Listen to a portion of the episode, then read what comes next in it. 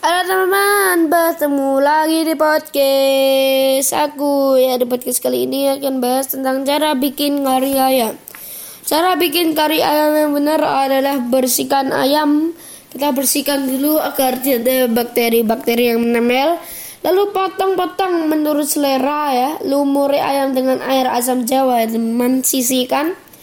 Panaskan minyak samin atau margarin ya. Kita boleh ambil margarinnya aja agar eh, enak ya. Tumis bawang bombay dan bawang putih sampai harum dan layu. Nah, kita tumis sampai harum sampai aromanya tuh ke hidung kita teman-teman. Beri kayak manis kapulaga, cengkeh, bunga peka ya, kok ya atau lawa, serai dan daun pandan. Tumis sampai harum nih teman-teman masukkan daging ayam ya. Kita masukkan dulu agar bumbunya cepat meresap. Aduk sampai daging ayam kaku beri santan lalu masak sampai matang dan kuah kental angkat. Terus sajikan. Bagi kalian suka dengan podcast ini jangan lupa ikutin terus dengan